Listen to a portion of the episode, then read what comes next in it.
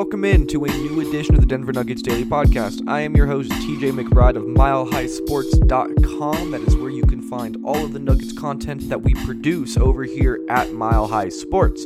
Uh, just type in milehighsports.com into your browser, click that Nuggets icon in the top right corner, and you will see all the different things that we produce as a staff over at Mile High Sports for the Nuggets. So, we are going to cover game one of the second round of the playoffs for this podcast. The Nuggets beat the Portland Trailblazers at home 121 113 and what was a game that confirmed a lot of the thoughts that a lot of people already had heading into the series. Um, it was an interesting game because it was a polar opposite of the series that the Nuggets played against the Spurs. The Spurs play at a glacial pace where it's all defense and basically all mid-range shots for them. So it really like like Popovich said, they kind of took basketball back in time 20 years, which is kind of what that series was. Well, game 1 against the Portland Trailblazers was the exact opposite. They zipped straight into the future and were taking some crazy wild shots, tons of pace, lots of scoring, very little defense and just some ridiculous matchups that the Nuggets were able to exploit. It was a very fun game. It was very interesting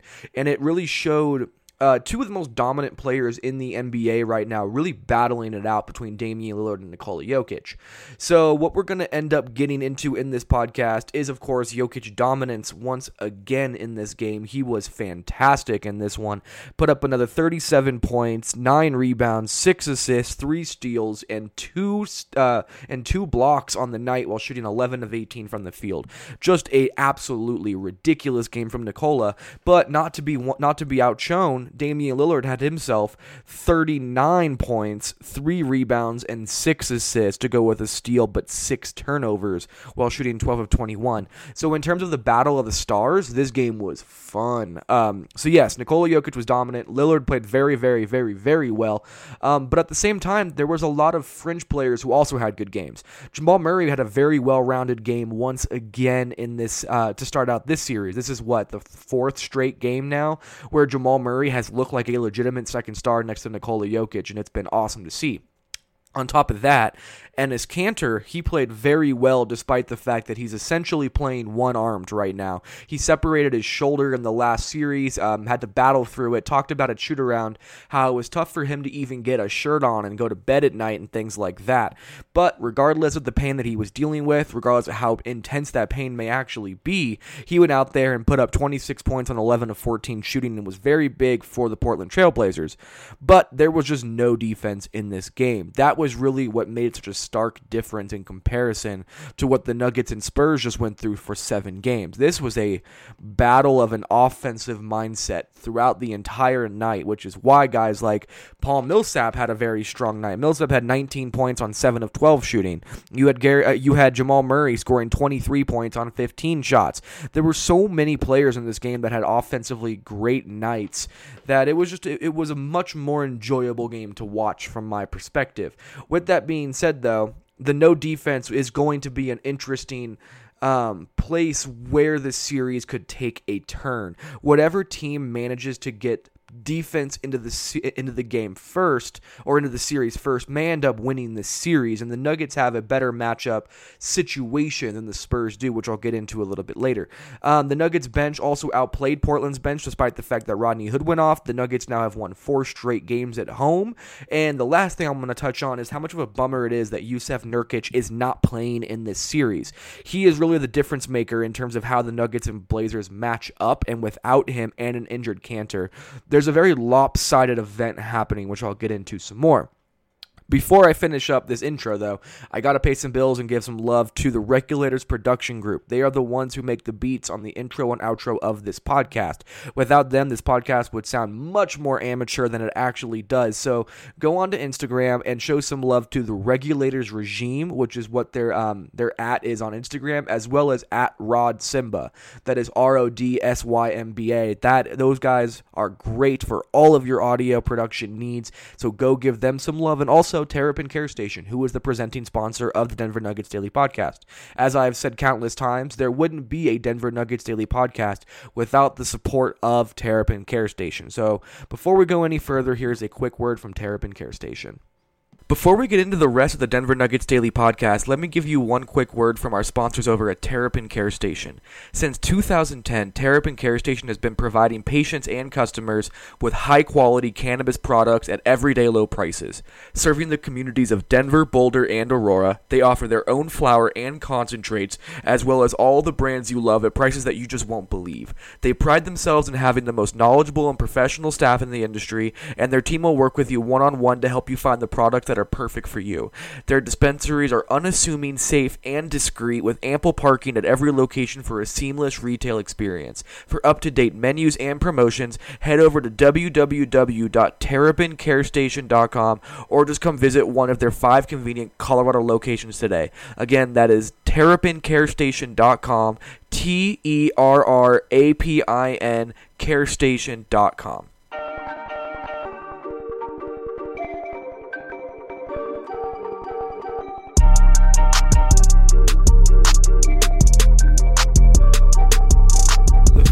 that we have to start with is, of course, Nikola Jokic, who was just undoubtedly a superstar once again in these playoffs.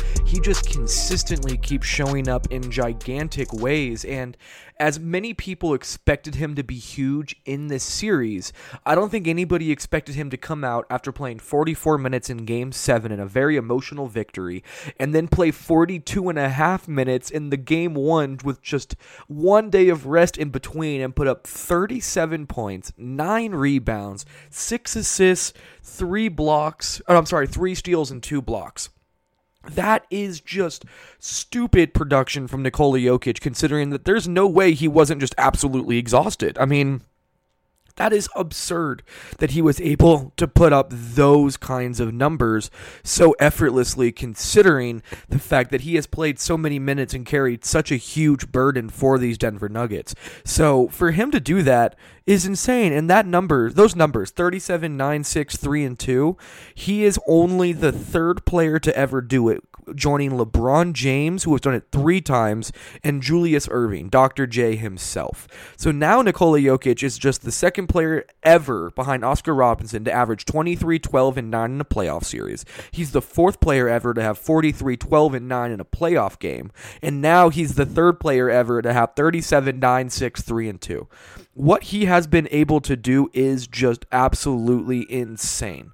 I mean, he just keeps doing what he needs to do and to do it on 11 of 18 shooting getting to the free throw line 12 times and making all 12 free throws hitting 3 of 5 shots from deep i don't know what else you can ask for from Nikola Jokic because in addition to all of this he's playing some very very good defense arguably the best 8 game stretch of defense he's ever played in his life so Nikola Jokic just keeps rolling, man. Like it, there were a lot of questions, and I've talked about this on the podcast very recently multiple times about there were a lot of questions surrounding what kind of Nikola Jokic, what version of him we were going to get, considering that we have never seen him in the playoffs.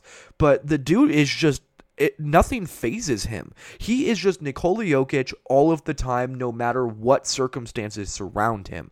And that is so it should make Nuggets fans incredibly excited, as well as the Nuggets front office, because they have a guy that they don't even, that, not only just a superstar, a potential top seven player in the NBA entirely. Not only is he that, but for him to elevate him his game in this first ever playoffs ever, that is as be, that is the best case scenario for this Nuggets organization, and to see him be this dominant, it was magnificent to see. So without going on to more and more rants about how just incredible Nikola Jokic is, it was one of those moments where you realize like this dude is for real and he is not slowing down. He knows that he has a monster mismatch against the bigs of the Portland Trailblazers with Jusuf Nurkic out in the series. So for him to go out there and attack that mismatch, that's the differentiation that we have not seen from Nikola Jokic. But yet here he is having multiple 37 point games in his first eight playoff uh, appearances. That is just staggering to see, and it's very good to see from Nikola, considering that they're going to have to rely on him to win this series and maybe get themselves to the Western Conference Finals. Um, the next thing I wanted to get into was how ridiculous Damian Lillard was as well. He put up one of the most quiet 39 points I can remember. I mean, there were moments where he was getting hot, but you never felt like he took over at any point in the game. And then you look down at the box score, and there he is, 39 points on 21 shots. Like, that is just absurd that he was able to put up those numbers. And then when you realize that Nikola Jokic and him put up, what, like 76 points on 39 shots combined? Like, that is just stupid. That is a dumbfounding, effortless 76 points between two players. But Damian Lillard, there were moments where he puts up these shots. There's just no way you feel like they're like they're supposed to go in, and they drop. And as media, like I, I, do feel like I've had the pleasure of seeing some incredible things um, live and in person as an analyst watching this game.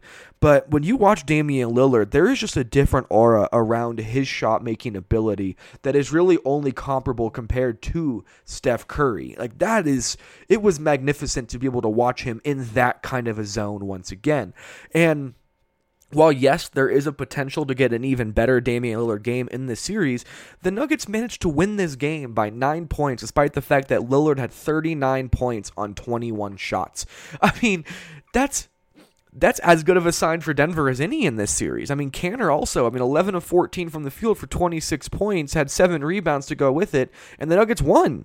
Like, the Nuggets took a hell of a shot from this Portland Trailblazers team and not only met them head on, but answered back with the fury of their own. Like, the, they're going to need the Portland Trailblazers are going to need four games of Damian Lillard doing at least this level of production. They're probably going to need more production from him to be able to win these games because as I keep looking closer and closer, which is something I'll talk about more in the next podcast that I'll have dropping on Wednesday morning slash Tuesday night, is the margin for error for the Portland Trailblazers is much smaller than a lot of people have spoken about, including myself. I mean, the Nuggets did not get a great game from Gary Harris. Torrey Craig was a non factor offensively, and their bench, while good, was just good. They weren't anything special.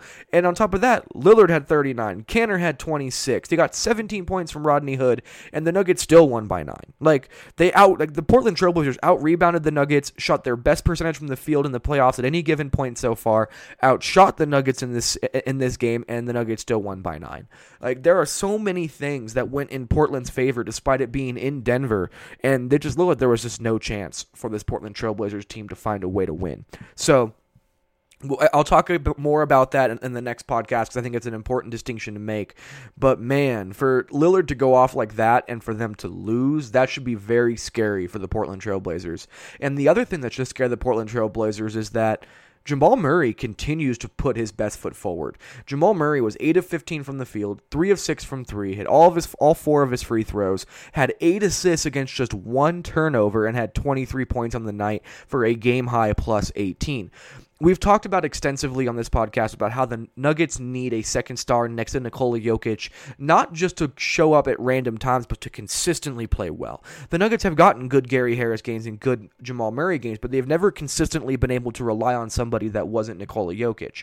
Well, over the past four games, they've been able to rely on Jamal Murray, who has put together his most well rounded performances of the season, if you ask me. His creation in the pick and roll and the dribble handoff in the two man game with Nikola Jokic has been a revelation. His effort defensively, while struggling in this game a little bit, was actually pretty good. He was being hidden on Mo Harkless, who ended up getting four assists but had three turnovers in this game, only took two shots and had two points. For Jamal Murray to be hidden on a bigger player like that, and to be able to hold him to basically no offensive production whatsoever, that's a win for Denver. So to see Jamal Murray putting together these these highly skilled playmaking games, these great decision making games, these highly efficient scoring games while also playing some strong defense, it's changed the equation for the Nuggets because now they have that bona fide second star who can really help carry the Nuggets when Nikola Jokic needs some help. It's just can he continue to do it consistently? And so far this season, he has not been able to. But in the eight games in these playoffs, after struggling in the first three, he's come on in a big way and has put together five really, really high level games for Denver. And a big reason for the Nuggets winning this was that he outplayed CJ McCollum, who had 16 points on 7 of 17 shooting. I mean, if if if you can outplay CJ McCollum and Nikola Jokic basically plays Lillard evenly, the Nuggets are going to win. Like that just is the fact of the matter. They don't have the Portland Trailblazers don't have enough weapons outside of their backcourt to be able to win these games. So Jamal Murray outplaying CJ McCollum was a very big deal, I thought. Uh, but the other interesting subplot was that Enes Kanter, playing with a separated shoulder, only missed three of his 14 shots and had 26 points in the pick and roll at Damian Lillard. This is going to be a very interesting alteration that the Nuggets are going to have to look into, and I'll talk more about this going into the next podcast as well, a lot more in depth. But the Nuggets were selling out on hedging for to keep Damian Lillard and CJ McCollum in front of him. So instead of dropping Nikola Jokic into the paint to force mid-range looks like they did against the San Antonio Spurs, the Nuggets were sending their bigs way up to the three-point line where the Portland Trailblazers were setting screens 27 feet from the rim to try and keep Damian Lillard in check. While that didn't work, they also allowed Enes Kanter to slip a ton of screens and basically get uncontested layups at the rim because the Nuggets were not willing to help off of corner three-point shooters. That combination of things allowed Enes Kanter to just have a field day in the rim. And I do wonder if Michael Malone makes an alteration here because he's not the kind of guy who can just stomach the fact that he is just bleeding points in the paint. So I personally would expect Michael Malone to start bringing those help defenders away from the three point shooters in the corner to try and stop Enes Kanter at the rim. They're going to end up stunning down lower, harder, and quicker than they did in this game, in my opinion. But with them doing that, they're going to have to live with the fact that Mo Harkless and Al Farouq Aminu are going to be getting more corner three looks than they already got in game one. So that is going to be a causality of trying to limit the fact that Enes Kanter was just eviscerating them at the rim. So that'll be an inter- interesting alteration, but so long as Paul Millsap basically plays you know, gets gets close to playing Enes Kanter evenly, and Nikola Jokic keeps doing what he's doing, it doesn't matter because you can just attack Enes Kanter so much defensively right now. So it's going to be a very interesting look at how the Nuggets adjust to what the Blazers did to them because if they can slow Enes Kanter at the rim and they can keep CJ McCollum in check, that's pretty much the series if you ask me moving forward, this was a very different game than what we saw against Portland. There was no defense played at all. I mean, Michael Malone was kind of frustrated with it and said that he needs to get his team to play some defense and get that back into the game. But to see the Nuggets shoot 50.6% from the field in 81 shots, to hit 12 of 29 three pointers, to get to the free throw line 31 times, the Nuggets were just attacking. Like they were just getting downhill and doing everything it took to be the more aggressive team to not be punched, but have a hit first mentality, as Michael Malone likes to say. And they did that. For them to use um, a to, for them to attack a non-defensive team like Portland that intensely, it shows that the Nuggets play with a different sense of urgency in Game One, and hopefully they'll be able to carry that over to Game Two. But even with that being said, the Nuggets let the Portland Trailblazers shoot almost 52% from the field, which was the highest mark that they have shot in the playoffs th- thus far.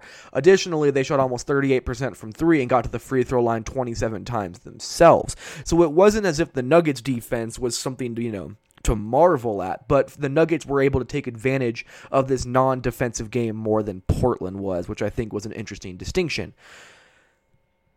Another important aspect of all of this was the fact that the Nuggets bench unit kind of came back to life after struggling against Port or after struggling against San Antonio. Um, Mason Plumlee was a disaster against San Antonio, but he came out and played very well in his uh, wow. He played 25 minutes almost against the against the Portland Trailblazers. He was two of four from the field, had six rebounds, two of which were offensive, hit both of his free throws, had an assist to go with five steals and a block shot in this game for six points. Was very, very effective against the bench bigs of Portland. His plus minus is low or is isn't great. It's a minus two, but sorry. But to me, that had a lot more to do with the fact that he was just on the floor when Rodney Hood went off. So I thought Mason Plumlee was very good in this game. I thought Malik Beasley was very good in this game. Three of seven from the field, uh, one of two from the free throw line, hit two of his five three point attempts, had four rebounds, a very nice assist to Mason Plumlee, and also got his hands on a steal and a block shot. Um, ended up being a plus six in his 27 minutes of playing time. He played more minutes than Torrey Craig did, actually, which I thought was a very interesting change by Michael Malone. And also, Will Barton had a bounce back game. I know it was only three of eight shooting from the field, but nine points, an assist, no, only one turnover. Was a good defender. Got into the paint, really created well for his team. I mean, when the Nuggets are getting this kind of bench production, that's going to be huge because you're winning the non Lillard time on the floor. And then if you get Jokic outplaying Lillard, again, that is just something that is very difficult for the Portland Trailblazers to overcome. Um, and they and the Nuggets bench unit actually outscored Portland's bench unit despite the fact that Rodney Hood finally became an actual basketball player again and had 17 points in 18 minutes on 5 of 10 shooting from the field and 3 of 4 from 3. So the fact that the Nuggets were able to outplay their bench unit with Rodney Hood going off is a very positive sign for for them going forward because if you can win those those non Lillard minutes, non Jokic minutes, it's going to give Denver a huge advantage down the line in the playoffs. Also, I do expect a lot more Rodney Hood in this game. He only played 18 minutes. I bet you we see a lot more. I bet you we start seeing him play near 25 minutes a game in this series. So just keep your eye on that. Uh, the Nuggets have now won four straight home games in the playoffs. That's a big deal. They lost game one, they won game two, they won game five, they won game seven against the Spurs, and now they have won game one against Portland.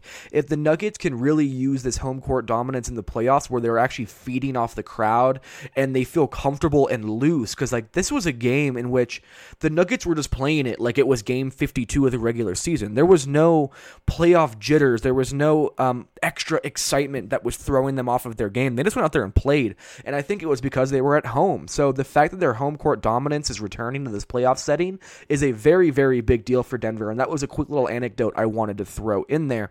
And the last anecdote I wanted to throw in there before getting into some Twitter questions was how much of a bummer it is that Jusuf Nurkic is not in this series if Nurkic is in the series, the Blazers just defend Jokic straight up. You probably bench Mo Harkless, which would make their bench big significantly better, and have Al Farouq Aminu as your power forward. So at that point, Al-Farouq Aminu can kill Jamal Murray down low. They try and hide him on him. He's tall enough and stretchy enough to give Millsap fits. Then they have to play Damian Lillard and CJ McCollum much more straight up, and Nikola Jokic wouldn't be able to just eviscerate whoever's in front of them. So the matchup difference now without Nurkic in this matchup, it has weighted it to the Nuggets front court being the most important um, pairing that you're going to see in this series.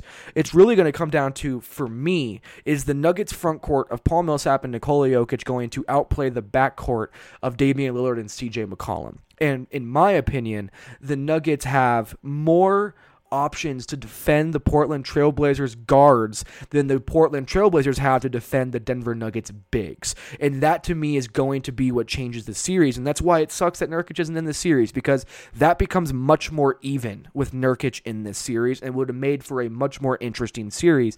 But as things stand right now, the Nuggets know where they need to attack Portland, and that is out on the glass and attack their bigs with their bigs. If they can do that and they can win that series without Damian Lillard scoring 40 points for the next five games, Denver Denver has a very high chance of winning the series. So it was a very interesting game, and it's just it. But it's still it's a bummer that Nurkic is not in this series because we are being robbed what would have been a much more interesting series, in my opinion.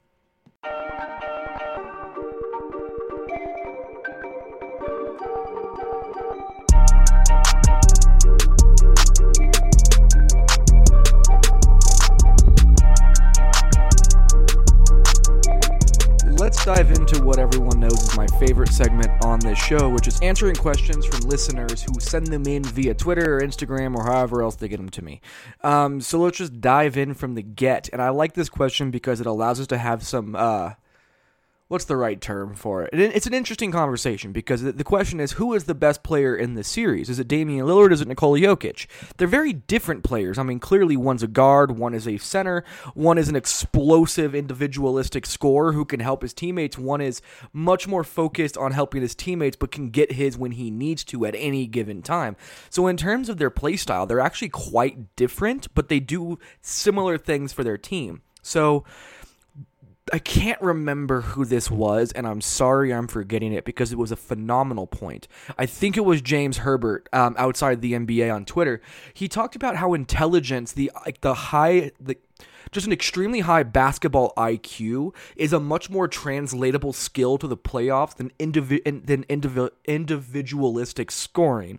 So from that point of view, Nikola Jokic is always going to make the right the right read, whether he's getting doubled, whether he's getting blitzed, whether he has single coverage, whether he is a small or a big on him, whether they're stunting down from the weak side. He always knows what is coming at him. He processes these things like a supercomputer all at once, and it really becomes it looks instinctual, but all of this is methodically thought out by Nikola Jokic, in my opinion. Yes, he is an artist that kind of just does things, but he knows what he's doing. This is not a randomness to his game. When Damian Lillard, he kind of he requires a lot more of an isolation, a lot more of a um, I don't want to say selfish approach because he's not a selfish player at all, but it's much more I need to get mine for my team to play well, which is true for them. So for me, that's the differentiation is that Nikola Jokic, he heightens his team. He isn't his entire team. And yes, CJ McCollum's very good. Yes, Rodney Hood had a very good game. Yes, Enes Kanter has been helping them a ton throughout the playoffs. There's a lot of helpful players on the Portland Trailblazers team, but they require Damian Lillard to have freakishly ridiculous games so long as Jusuf Nurkic is out. This question is going to be a much tougher question to ask if Jusuf Nurkic is healthy and he comes back fully healthy after this gruesome leg injury that he has dealt with.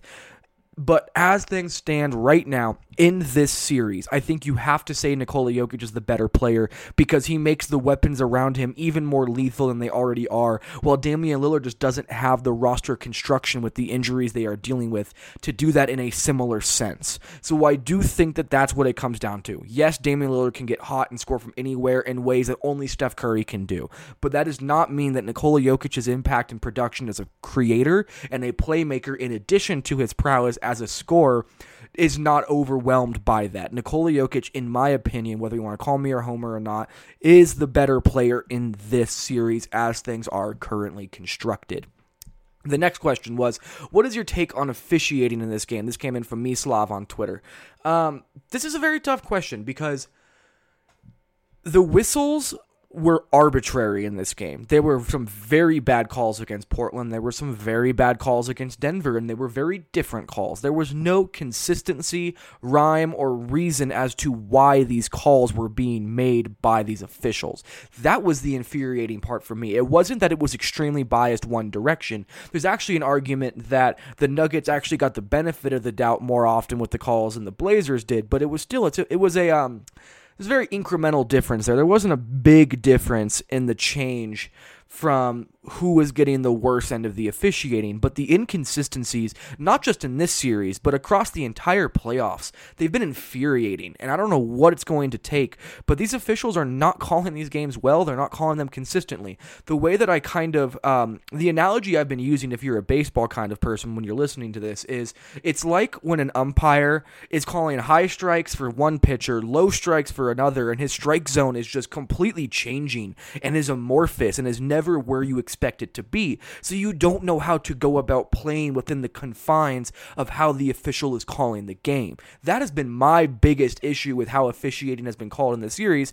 And you can even take that a step further and apply it to what happened between Golden State and Houston.